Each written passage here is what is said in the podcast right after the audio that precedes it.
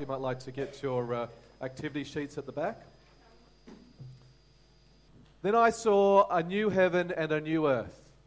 For the first heaven and the first earth had passed away, and there was no longer any sea. I saw the holy city, the new Jerusalem, coming down out of heaven from God, prepared as a bride beautifully dressed for her husband. And I heard a loud voice from the throne saying, Look, God's dwelling place is now among the people, and he will dwell with them. They will be his people, and God himself will be with them and be their gods. He will wipe every tear from their eyes. There will be no more death, or mourning, or crying, or pain for the old order of things has passed away. He who is seated on the throne said, I am making everything new. Then he said, Write this down, for these words are trustworthy and true. He said to me, It is done. I am the Alpha and the Omega, the beginning and the end. To the thirsty I will give water without cost from the spring of the water of life. Those who are victorious will inherit all this, and I will be their God, and they will be my children. But the cowardly, the unbelieving, the vile, the murderers, the sexually immoral, those who practice magic arts, the idolaters, and all liars, they will be consigned to the fiery lake of burning sulfur. This is the second death. One of the seven angels who had the seven bowls full of seven last plagues came and said to me, Come, I will show you the bride, the wife of the Lamb. And he carried me away in the Spirit to the mountain great and high, and showed me the holy city, Jerusalem, coming down out of heaven from God. It shone with the glory of God, and its brilliance was like that of a very precious jewel, like a jasper clear as crystal. It had a great high wall with 12 gates and with 12 angels at the gates. On the gates were the names were written the names of the 12 tribes of Israel. There were 3 gates on the east, 3 on the north, 3 on the south, and 3 on the west. The wall of the city had 12 foundations, and on them were the names of the 12 apostles of the Lamb. The angel who talked with me had a measuring rod of gold to measure the city, its gates, and its walls. The city was weighed out like a square, as long as it was wide.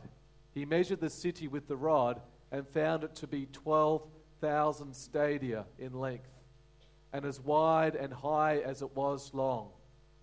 The angel measured the wall using human measurements, and it was 144 cubits thick. The wall was made of jasper, and the city of pure gold, as pure as glass. The foundations of the city walls were decorated with every kind of precious stone. The first foundation was jasper, the second sapphire, the third agate, the fourth emeralds, the fifth onyx, the sixth ruby, the seventh chrysolite, the eighth beryl, the ninth topaz, the tenth turquoise, the eleventh jacinth, and the twelfth amethyst. The twelve gates were twelve pearls, and each gate made of a single pearl. The great street of the city was of gold, as pure as transparent glass. I did not see a temple in the city, because the Lord God Almighty and the Lamb are its temple.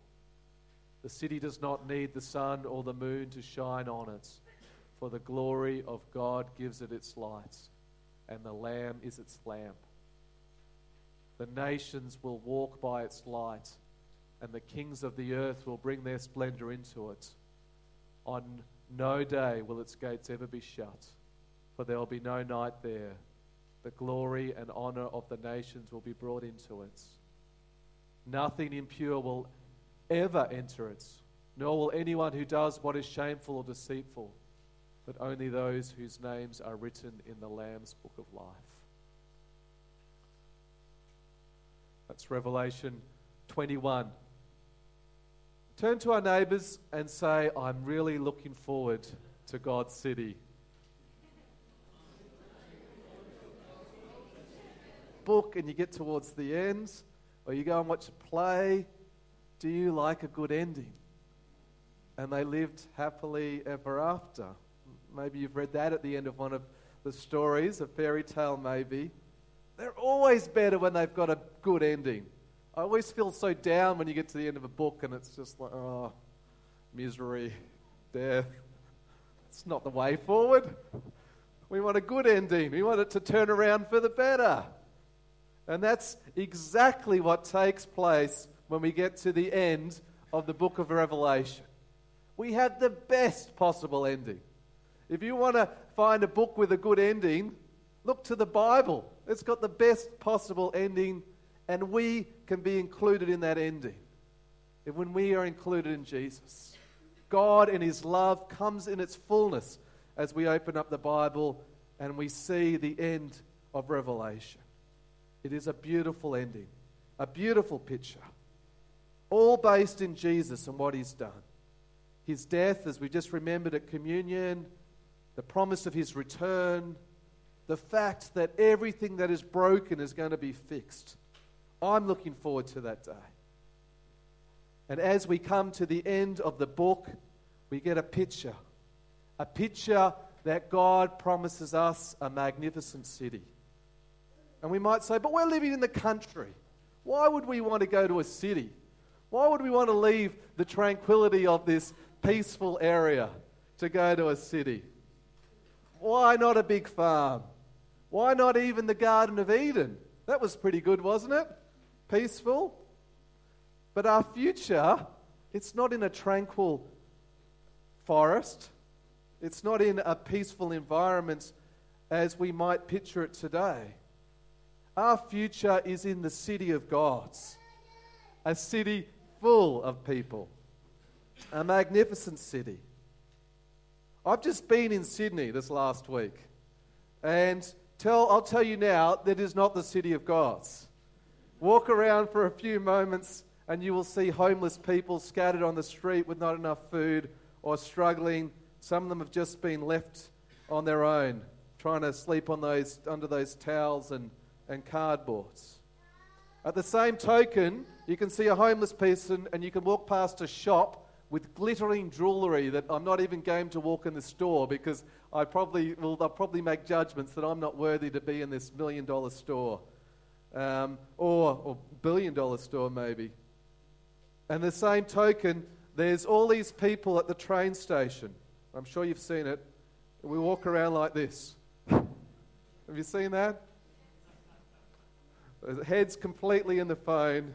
It's the city way desperate to get from train to train or bus and, and to trying to get home, avoid the traffic. It was not perfect being in Sydney. There were some good bits. Uh, went to Hyde Park and uh, went by the, the harbour, and there was some beautiful moments in the city, but it wasn't perfect. But we are promised a magnificent city to look forward to that's unlike any earthly city. A city that is full of many, many people and it, that is wonderful. And so in verse 2, we see the promise of where we're heading to a holy city, a new Jerusalem. And where does this city come from? It comes from heaven, brought down to earth. All the other cities have been toiled away by men trying to make a way, and women trying to, to build a city. But this is unlike any other city because God is going to bring a magnificent city down from heaven. A perfect city that God has prepared for us. A beautiful city like no other. The new heavens and the new earth will have this holy city for God's people to enjoy. Verse 3 God makes it clear that He will be present in this city. That is a beautiful image for us to get a hold of. We've just been singing about the holy God that we have. God will be present in the new holy city, in the new Jerusalem. God Himself will be present. That message is repeated three or four times throughout the last two chapters. God will be in the wonderful city, and we will completely belong before our great gods. We will be in a perfect relationship before God in this city. There'll be lots of beautiful people there, but God will be there before us, and we can behold his beauty. And in the city it will be glorious. Verse 11 makes that clear. The city shone, it was shining with the glory of God, and it had the brilliance of jewels. We know why people take those jewels and they take them into jewelry or why they're so valuable, it's because they have a beauty to them. God will be so glorious in this city, it will be incredible. The city that we have to look to is wonderful, glorious, incredible. Even the perfection of these jewels is, is said as they are clear clear like crystal. When you look for a diamond, you want the most clear diamond, that it's not cloudy, you want it to sparkle. And so the imagery is, is everything in this holy city is perfect, prepared perfectly by God. Even the walls of this city are made of jasper, a valuable stone. And the city, what's the city made of in heaven? Gold, pure gold, no imperfections. Gold is a glittering thing, it is magnificent. There are many nations that have, have thirst after gold. I know the Egyptians used to love gold. But this is just given to God's people a beautiful golden city without any imperfections. And then there are precious stones in its foundation. And so we might say, oh, that's a nice city. It's not that big, is it? If it's going to have all this gold and stones, is it big? Well, the answer is Yes. It's huge. 12,000 stadia to get exact. So if you were to measure out 12,000 stadia, you'd be going for a while. Yes? Okay, well. Yes, yes, that's right. In, in your, your translation, it might give you the exact figure. I think it's about 15,000 miles. No, 1,500 miles. 1,400 miles. 1,400 miles. And so I did do a quick calculation in kilometres, and just so we can all picture it, it's, it's about two thirds of Australia. So uh, Australia is about 8,000 square metres. So if you've got Western Australia and Queensland and New South Wales and sort of push them all into a cube, that is the size of this city. It's huge. And remember, the walls are just as wide as it is not big enough.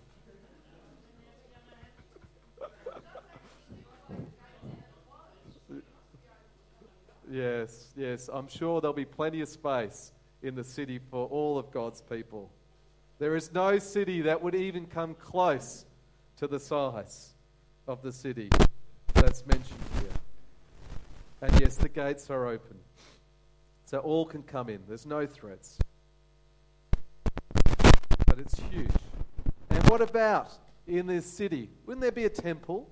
Isn't everyone going to go and worship in a particular spot? No. That's right. God is everywhere, His presence. Verse 22 makes that clear. There is no need for a temple in the New Jerusalem, in our city of God. God will dwell there and we can worship Him wherever we want. God will be present throughout. His light will shine throughout this city. There won't be even a need for a sun or a moon, as it says there, because God will be present everywhere and He'll be worshipped everywhere. We won't need to go into a temple. We don't need to go into a, a church building to worship.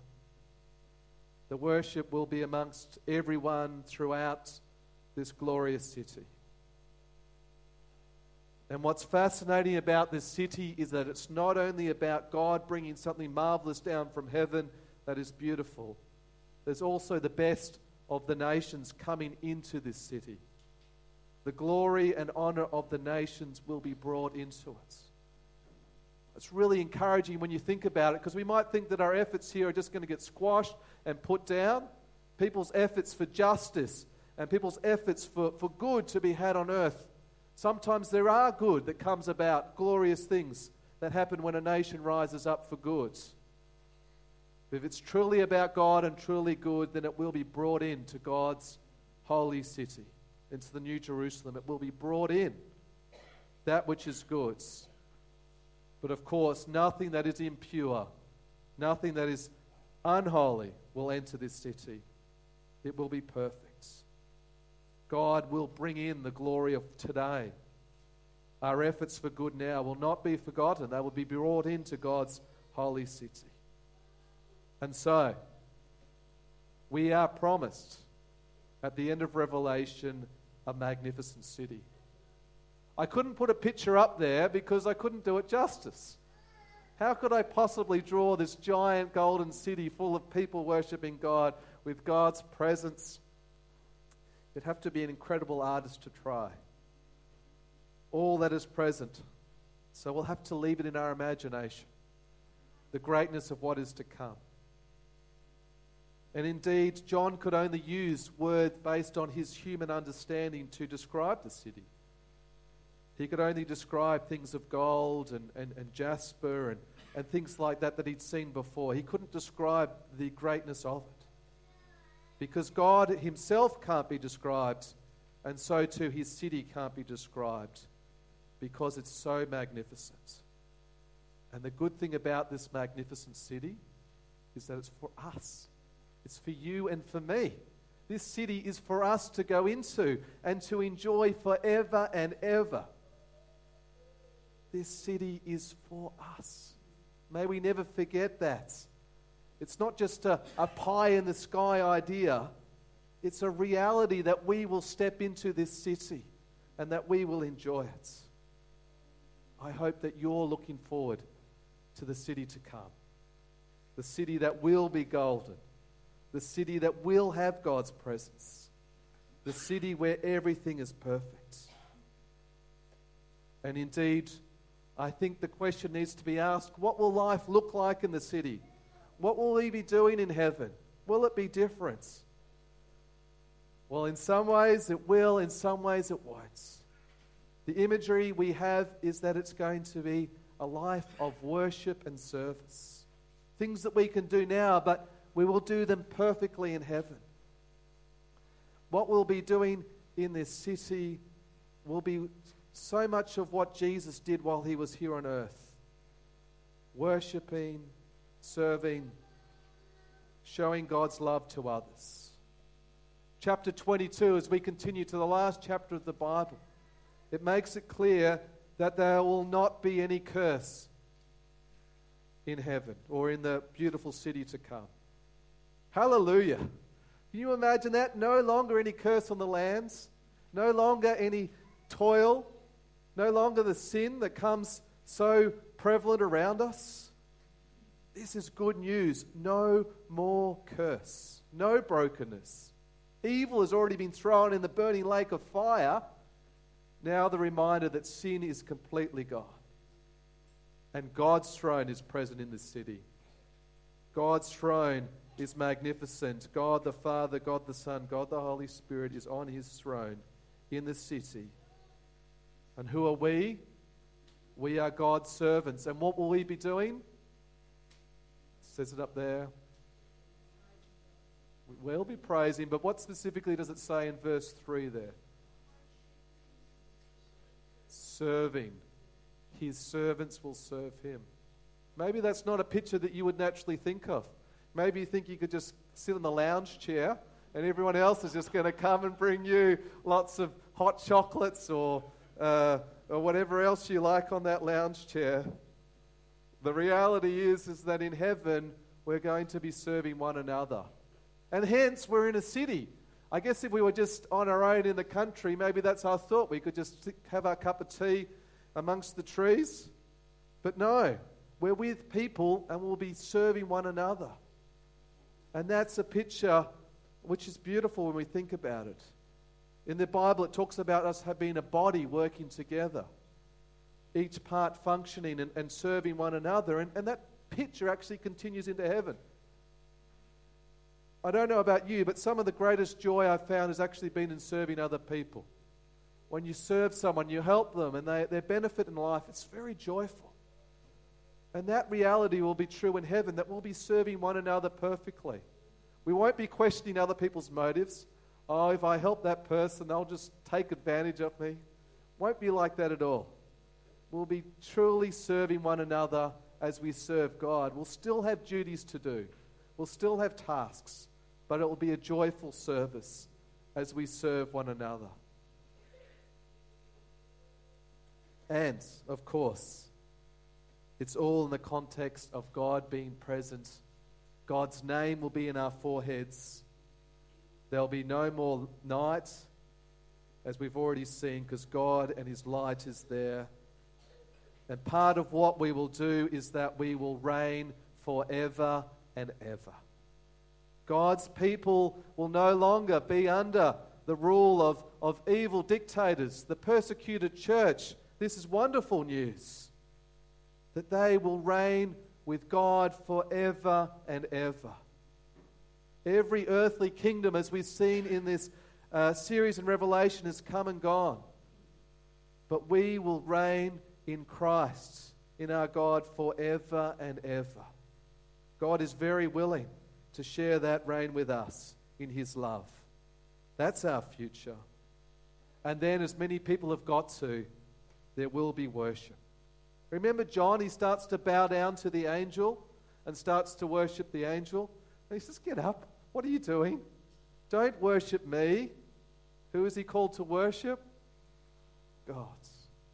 Throughout the book of Revelation, the reminder has been to worship gods. Not people, not ourselves, not objects. We are called to worship God and to worship Him alone. Worship is throughout Revelation. And of course, in heaven, there will be glorious songs of worship towards heaven. So, a new life for us, like that of Jesus. It'll be full of purpose, full of belonging. There won't be anyone bored in heaven. It'll be joyful in God's holy city. That city glittering with God's glory. People undertaking God's will and you know what?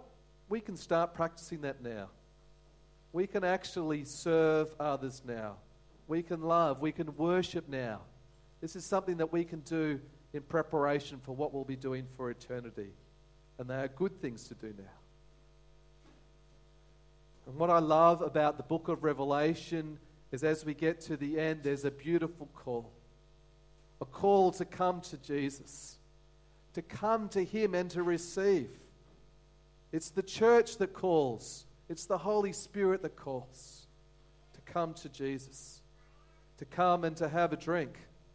Indeed, I have a cup of water here. So, you want to come and have a drink? My final reveal. Harry, come. It's not that hard, is it? Come, receive. It's good. Not poisons. No tricks. No tricks, just a glass of water. You can enjoy that. There is a call, and it is to come and to receive.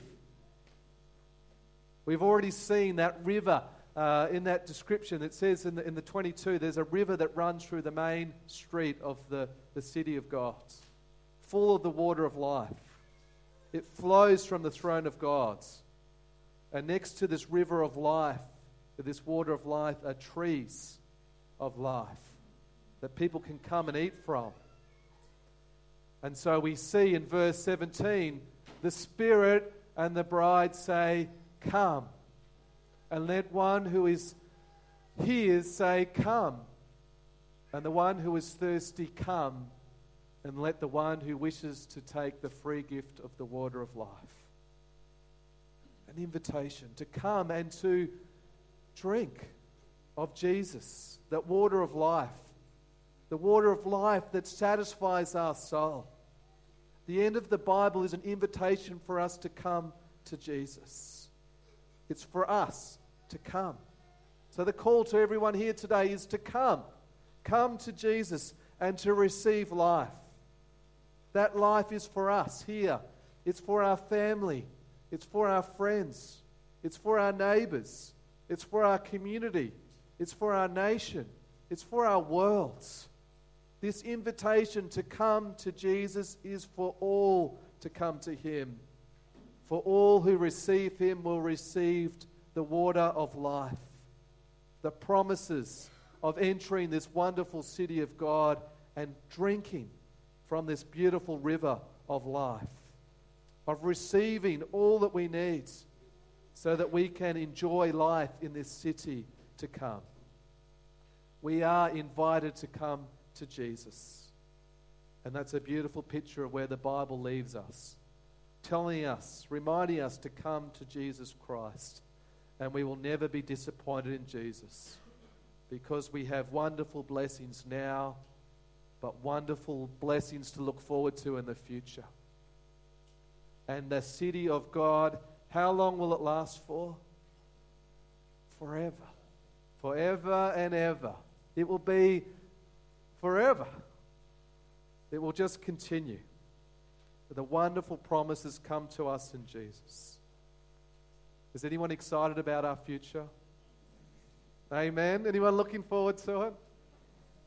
I think we all are. We all desperately want it. We want it to come. We say, you might remember the, as it, the last few verses of the Bible, the very come, it says, Come, Lord Jesus, come. We want him to come. And who knows the last word of the Bible? Amen. Amen. May it be so. Come, Lord Jesus. Take the drink of life. Receive him. Let us move into a wonderful future. Let's pray. Our Father, we thank you so much for your blessings. We thank you for the gift of Jesus Christ. We thank you that we have so much to look forward to. The city that is to come, your presence with us every day, the ability to love, to worship, the ability to serve one another. We pray, Come, Lord Jesus, come. May you bless us and fill our hearts with hope for the future. And we thank you for your greatness now in Jesus' name. Amen.